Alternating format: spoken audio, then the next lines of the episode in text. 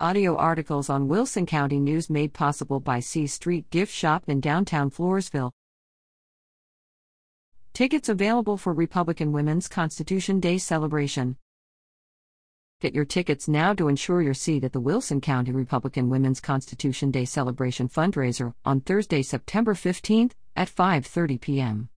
Guests will hear from Texas Comptroller Glenn Hegar while enjoying a catered dinner by Witt Steakhouse in La Vernia in the Wilson County Expo and Community Center in Floresville. Additionally, a silent auction will feature several items to bid on.